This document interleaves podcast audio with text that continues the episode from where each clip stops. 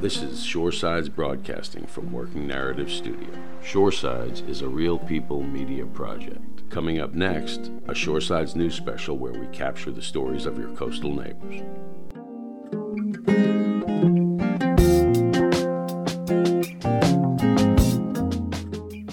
Hi, I'm Laura Bratton, a reporter for Shoresides News.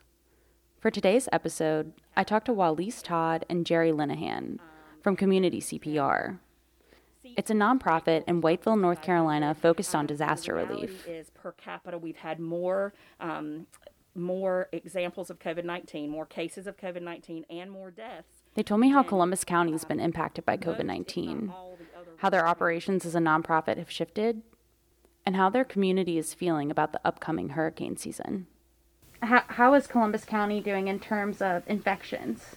Unfortunately, in North Carolina, Columbus County has some of the highest per capita rate of people that have not only COVID 19, but those who have died. So, in all honesty, we've been hit hard.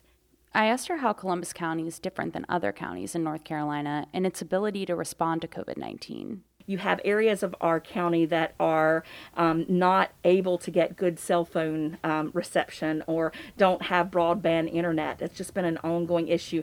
And so the ideas of Zooming your classroom experiences for kids or in um, doing web conferences or um, going to the doctor via WebEx, etc., don't happen as seamlessly in Columbus County because of the lack of um, dependable internet service, etc. Well, he said that operations at Community CPR have changed since the pandemic hit.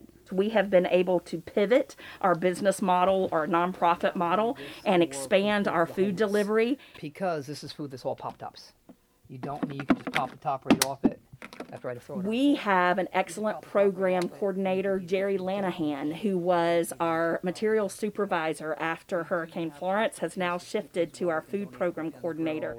These are things you don't need to heat up if you don't have the availability to heat. Jerry showed me around the warehouse from six feet ahead.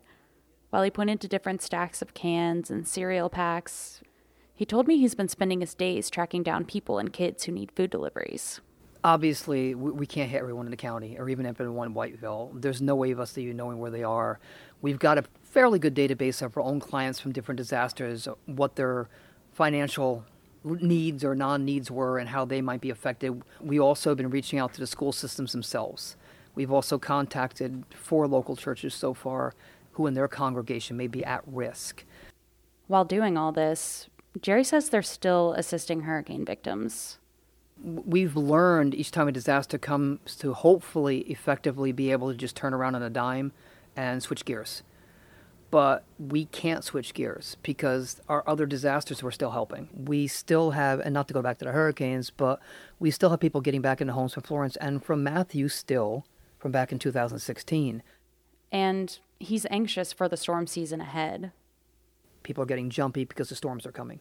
I mean, right now we've got subtropical storm Bertha hitting here, which is just raining a lot, but it's making people talk now on the streets. This is the second one, and we're not even into June yet. And how does that um, add to the stress of COVID 19? In, in ways I actually can't put into words.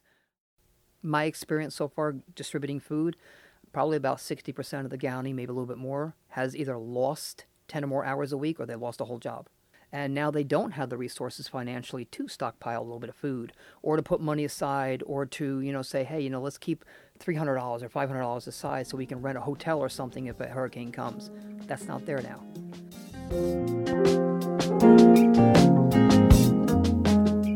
in coastal north carolina i'm laura bratton You've been listening to a Shoresides News Special, sponsored in part by NC News Lab. Shoresides is a local journalism project serving coastal North Carolina and beyond. Thanks for listening.